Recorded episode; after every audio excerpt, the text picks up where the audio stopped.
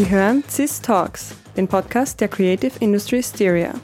Hier sprechen wir mit interessanten Persönlichkeiten aus der Kreativwirtschaft über Design für eine bessere Zukunft.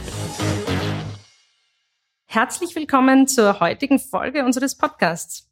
Ich bin Elisabeth Zelger von Creative Industry Styria und heute befinden wir uns mitten in der Ausstellung Fantastic Plastic, die im Rahmen des Designmonats 2021 in Graz zu sehen ist. Und zu Gast sind bei mir heute Sandra Biondi und Theresa Steiner. Sie sind die Kuratorin und die Gestalterin dieser spannenden Ausstellung. In der Schau, die in Kooperation mit dem Moskau Design Museum entstanden ist, zeigen DesignerInnen anhand von 70 Produkten, wie der Rohstoff Plastik als Teil einer Kreislaufwirtschaft gesehen werden kann. Und es freut mich, heute mit euch zu sprechen. Grüß euch. Hi. Hallo. Ihr habt beide Ausstellungsdesign an der FH Joanneum in Graz studiert und nach anderen Projekten kuratiert und gestaltet ihr eben jetzt die Ausstellung Fantastic Plastic in Graz.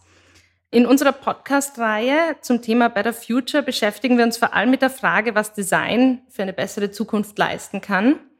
Eine sehr breite, offene Frage. Bei euch würde mich dabei besonders interessieren, welchen Beitrag Design aus dem Blickwinkel einer Ausstellungsdesignerin wirklich leisten kann. Also was könnt ihr als Designerin, als Gestalterin hier verändern? Welche Verantwortung habt ihr und wo sind dem Ganzen Grenzen gesetzt?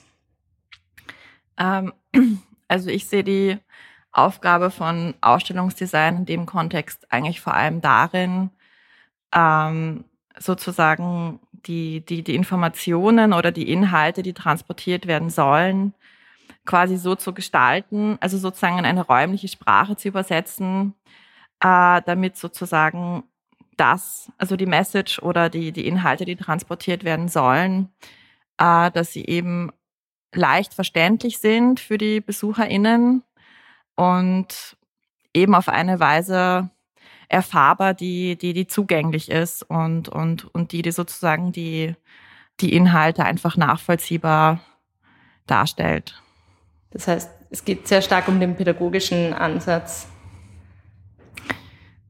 Ja, man kann es pädagogisch nennen, wobei, wenn es mh, mm, also ich würde sagen, es ist zum Teil auch einfach durch, durch Erfahrungen oder Erlebnisse in Ausstellungen äh, unterschwellig Wissen in die Köpfe von BesucherInnen bringen. Also allein, wenn man zum Beispiel durch eine Ausstellung geht und dann irgendwie ähm, was angreifen kann ausprobieren kann und dann eben dadurch auch unterbewusst lernen und aber auch ähm, das Ganze so niederschwellig wie möglich zu gestalten. Genau, also ich glaube, deswegen habe ich mich jetzt auch so vielleicht so ein bisschen an dem Wort pädagogisch gestört, weil ich finde, es sollte nicht aus so einer erhabenen, belehrenden Haltung heraus passieren, sondern eigentlich, wie Theresa gesagt hat, auf eine sehr niederschwellige, äh, ja, fast schon subtile, subtile Art. Ja. Also im Idealfall ist es auch, sollte sozusagen die Besucherin oder der Besucher ähm, einfach auch aus so einer, ja, irgendwie aus so einer Lust und Neugier heraus dann mit den Sachen interagieren. Inwiefern kann man diesen Beitrag konkret anhand der Ausstellung, in der wir uns gerade befinden, sehen? Vielleicht könnt ihr den Zuhörern ein paar Beispiele geben, wie die DesignerInnen selbst das in ihren ausgestellten Produkten umgesetzt haben. Also die Ausstellung an sich äh, versucht ja BesucherInnen näher zu bringen, welche Möglichkeiten es gibt, äh, den Rohstoff Plastik wiederzuverwerten. Also es geht dabei auch konkret drum, wirklich Recyceln oder Upcycling äh, zu betreiben und nicht eben neues Plastik zu produzieren, weil wir haben davon genug und ähm, wir zeigen hier eine, eine breite Bandbreite an Gegenständen von Klamotten bis zu äh, fest- oder langlebigeren äh, Objekten wie beispielsweise Möbelstücken, ähm, die eigentlich zeigen sollen, was kann Plastik, wenn man es gut recycelt oder richtig recycelt, äh, wie recycelt man Plastik richtig und ähm, was kann vielleicht äh, eine Person äh, dazu beitragen, dass oder Designer dazu beitragen, ähm, diesen Rohstoff Plastik irgendwie auch im Design ein bisschen besser zu verankern oder zumindest recyceltes Plastik, weil neues Plastik brauchen wir ja nicht.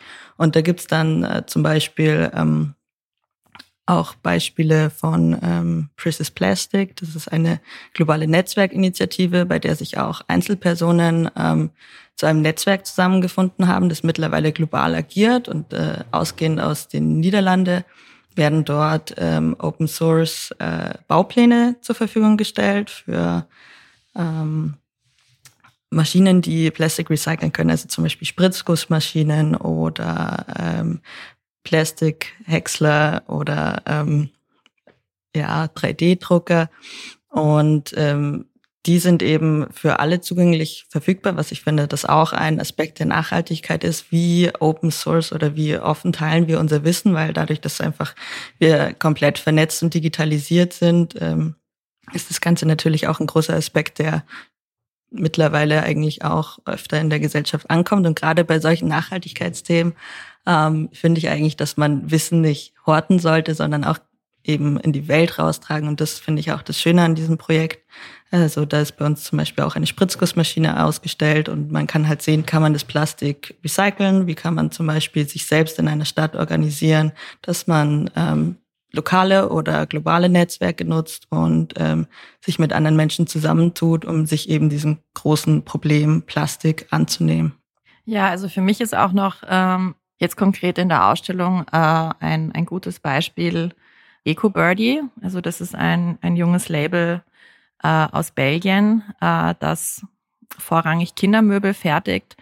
Und für mich stellen sie diesen Gedanken der zirkulären ähm, Wirtschaft gut dar, weil sie ähm, das auf sehr naheliegende Weise gelöst haben. Sie verwenden nämlich ähm, für ihr für ihr Ausgangsmaterial äh, verwenden sie als Basis ähm, sozusagen entsorgtes und recyceltes Kinderspielzeug. Und ich finde, dass man da sozusagen sehr sehr anschaulich eigentlich sehen kann, äh, wie sozusagen dann aus entsorgten Kinderspielzeug wiederum neue Kindermöbel werden. Also ich finde, das, das transportiert diesen, diesen Kreislaufgedanken für mich auf sehr, ja, sehr anschauliche Weise.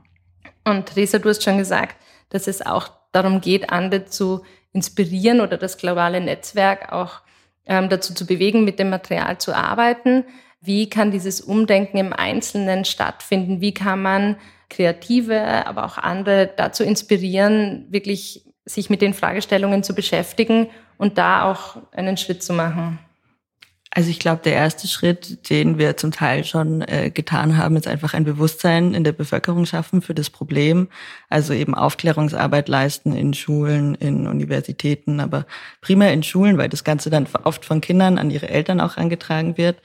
Und ähm, also sobald man sich dann diesem grundsätzlichen Problem bewusst ist, kann man dann weitergehen und dann sagen, okay, was machen wir gegen dieses Problem? Schauen wir, dass wir es erstmal an der Wurzel packen und sagen, okay, vielleicht kann man bestimmte Gegenstände, die man aus Plastik benutzt, äh, auswechseln gegen eben nicht Plastikrohstoff oder schauen, dass dieser Rohstoff nicht mehr produziert wird. Und auf der anderen Seite kann man dann natürlich auch hergehen und sagen, man schließt sich solchen Netzwerken an, man schaut, okay, ähm, im Internet, wie sieht das Ganze global aus, welche Projekte gibt's, äh, die man unterstützen kann oder die einen selber unterstützen und ähm, zum Teil dann eben auch von der globalen auf die nationale oder ähm, lokale Ebene. Aber ich glaube, dass sich viel auch einfach lokal ändern lassen kann, wenn ein Wille da ist. Also man merkt es zum Beispiel an Graz, da gibt's ja diese reusable Coffee Cups und das ist ja auch eigentlich so diese Bewegung von unten heraus entstanden, dass die Leute gesagt haben, okay,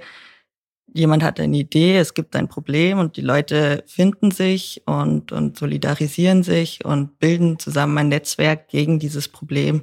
Also, dass man nicht sich als die Einzelperson sieht, die man manchmal irgendwie vielleicht im Strom untergeht, sondern man sieht es auch in der Ausstellung. Die meisten äh, DesignerInnen, die wir ausgestellt haben, sind in der Regel kleine Studios mit ein bis maximal drei Personen. Also die wenigsten sind jetzt so Big Player. Ähm, und äh, das sind alles einfach Leute, die versuchen, auf ihre Art und Weise kleine Veränderungen mit reinzubringen und sehen dieses Problem und tackeln das an. Und das finde ich eigentlich einen ganz guten Ansatz, sich nicht als alleine oder, oder Einzelkämpfer zu sehen, sondern auch zu merken, es gibt andere Leute, bei denen man sich irgendwie Wissen oder Ressourcen, sei es eben Wissen oder Geld oder ähm, bestimmte Maschinen, zum Beispiel so in Maker-Spaces, ähm, mit denen man dann quasi einfach kooperieren kann. In der Ausstellung sind ja sowohl Produkte von Designern aus Österreich, aber auch internationale Produkte zu sehen. Das heißt, eben gerade in dieser klein strukturierten Welt ist es dann wichtiger, die globale Vernetzung zu haben und sich wirklich auszutauschen. Du hast auch noch ein Beispiel aus ähm, den Niederlanden angesprochen vorhin. Sander? Genau, ja, es gibt ähm, das Studio The New Raw. Die kommen eben, wie du sagtest, aus den Niederlanden äh, und haben dort vor einigen Jahren äh, ein Projekt initiiert, das heißt Print Your City. Also ähm, das Studio ist in, sitzt sozusagen in Rotterdam und dort haben sie dann auch ähm, das Projekt initiiert. Und zwar kann man äh, in der Ausstellung bei uns so ein 3D gedrucktes großes Sitzmöbel sehen, also eine Sitzbank, die für den, also für den, für den Stadtraum konzipiert ist sozusagen und ähm, auch eine Vorrichtung hat, um dort zum Beispiel eine, eine Pflanze äh, zu platzieren, was ich auch sehr schön finde. Und ähm, der Gedanke hinter dem Projekt war, äh, einfach zu sagen, ähm, es gibt sozusagen diese immensen Kunststoffabfälle der Stadt, ja. Also wie gesagt, Rotterdam war da sozusagen der Initiationsort, wo sie das äh, erstmalig gestartet haben. Und sie haben dann sozusagen die Plastikabfälle der Stadt hergenommen, haben die sozusagen aufbereitet und dann eben im 3D-Druckverfahren äh, diese Sitzbänke daraus produziert. Und was für mich eben auch besonders schön ist an diesem Projekt ist, dass sie sozusagen ähm, also etwas Problematisches, in dem Fall den, den Kunststoffabfall der Stadt hergenommen haben und ihn dann transformiert haben in was Neues, aber auch Demokratisches, weil es, äh, weil es sich sozusagen für die Bewohnerinnen der Stadt gemacht haben. Ja? Also diese Sitzmöbel haben sie dann eben auch an verschiedenen Orten der Stadt aufgestellt und haben damit sozusagen eine Möglichkeit geschaffen, wie eben die Bewohnerinnen der Stadt äh, den urbanen Raum auch wieder für sich nutzen können zum Verweilen. Ja, das zeigt sehr schön, wie das auch in der gesamten Gesellschaft, also für die gesamte Stadtbevölkerung eine Veränderung sein kann.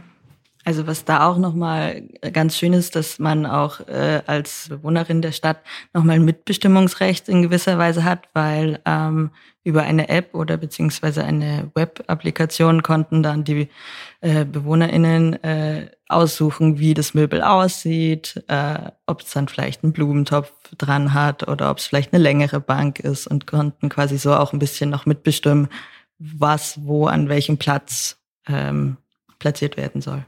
Ähm, genau das ist, glaube ich, ja das Interessante dran. Also das Thema nachhaltig wirtschaften, das Problembewusstsein ist ja eigentlich in der breiten Gesellschaft schon angekommen, auch in der Wirtschaft, auch in den öffentlichen Einrichtungen. Aber ähm, es braucht dann trotzdem den Anknüpfungspunkt. Es braucht irgendwie jemanden, der das lostritt. Glaubt ihr, dass das die Aufgabe von Designerinnen ist? Glaubt ihr, dass das der Punkt ist, an dem die Kreativen jetzt noch etwas beitragen können. Also was ist die Pionierleistung, die Design jetzt noch beitragen kann, wo das Thema schon wirklich da ist?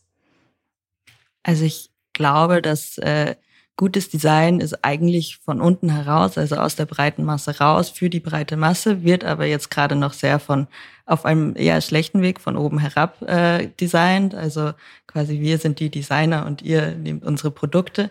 Aber ich finde, eigentlich bräuchte es einen anderen Ansatz von, von oben weg, also eher als, als Vorbildfunktion oder eben, wie du gesagt hast, als äh, jemand, der eine Bewegung lostritt. Also in dem Sinne dann von oben herab. Aber es ist auch generell die Frage, wie, wie ist der Designbegriff und wie sich der Designbegriff in den letzten Jahren gewandelt hat. Also ähm, ich habe auch Design- und Produktmanagement studiert und da war sehr großer Schwerpunkt auf Nachhaltigkeit.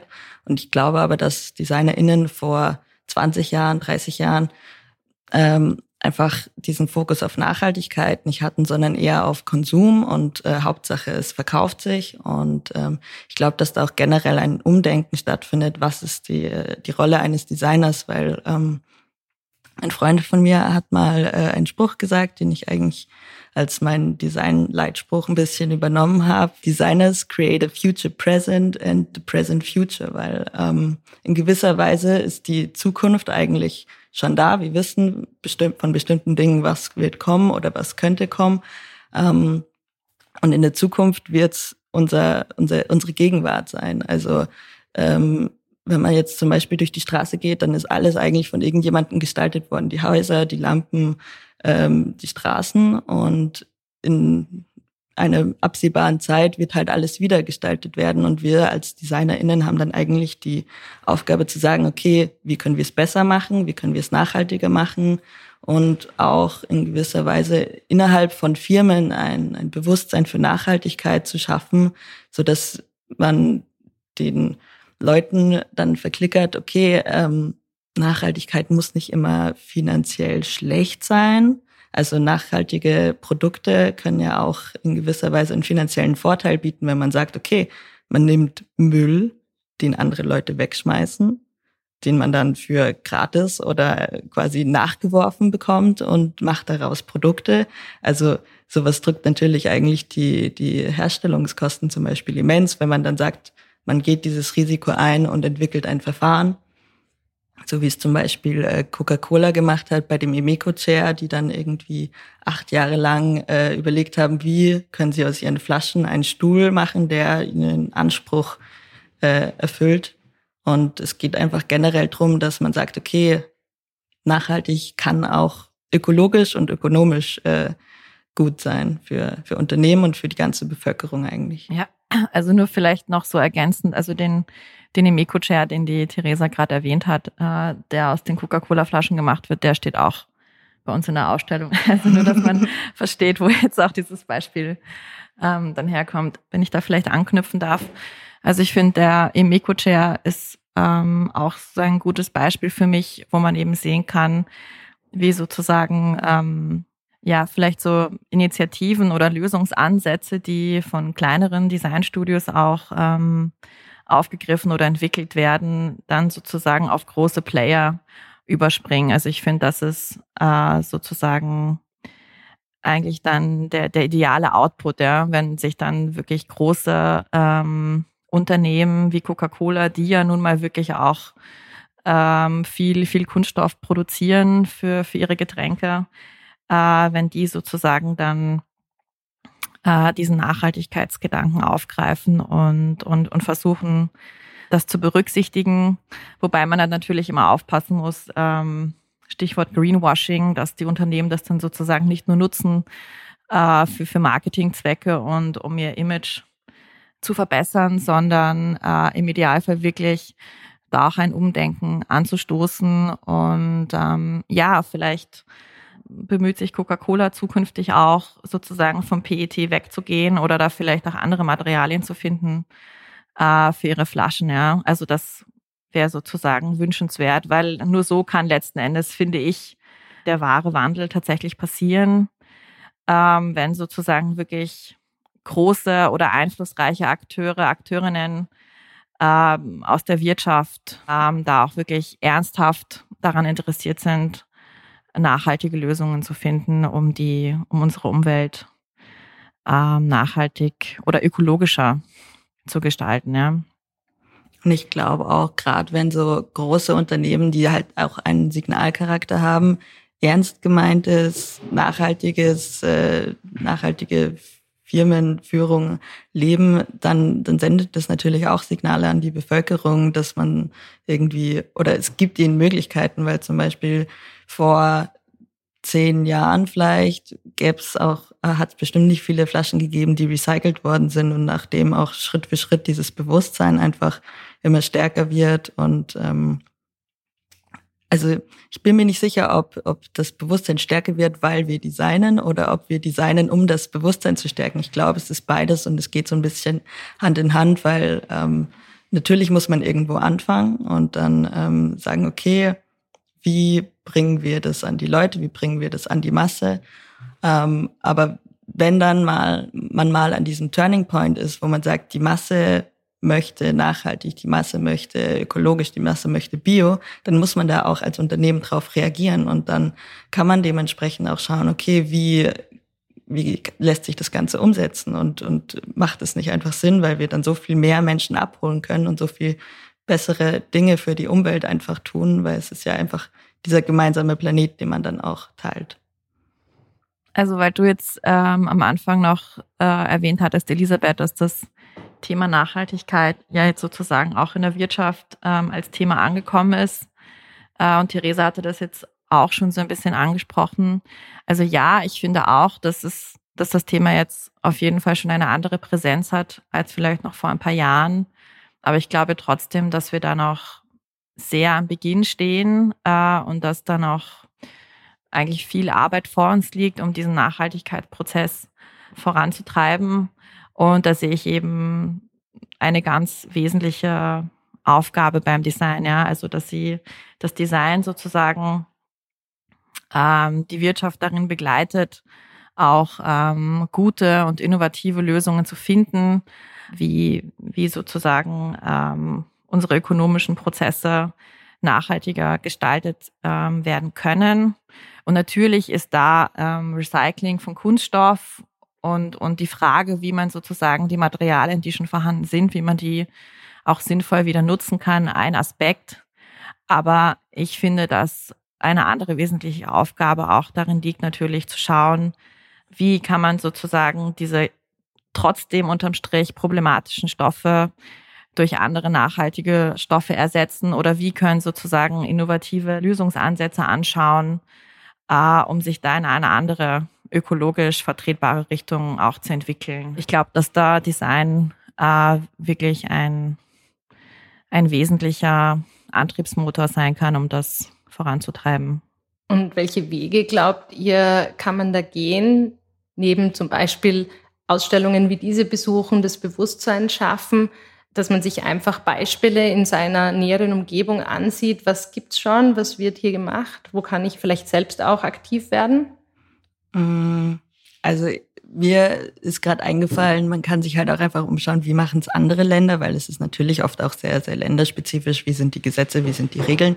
Und ähm, wer da relativ gut aufgestellt sind, sind eben die Niederlande, die auch in der Ausstellung äh, sehr häufig vertreten sind. Also das merkt man dann schon exponentiell ähm, weil dort wird halt einfach Cradle to Cradle, also von der Wiege zur Wiege, sehr, sehr stark ausgelebt und ist halt schon sehr in der Bevölkerung angekommen, wird aber auch vom Design schon sehr stark vorgegeben.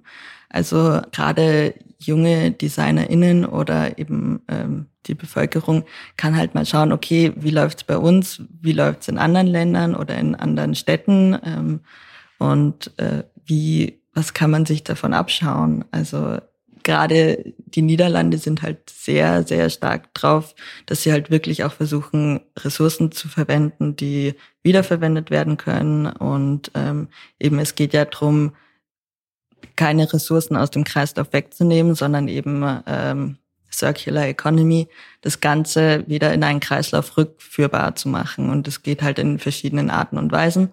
Und ähm, ich finde, gerade so Circular Economy sollte dann noch mal ein bisschen präsenter sein und das versuchen wir auch in der Ausstellung dann zu zeigen.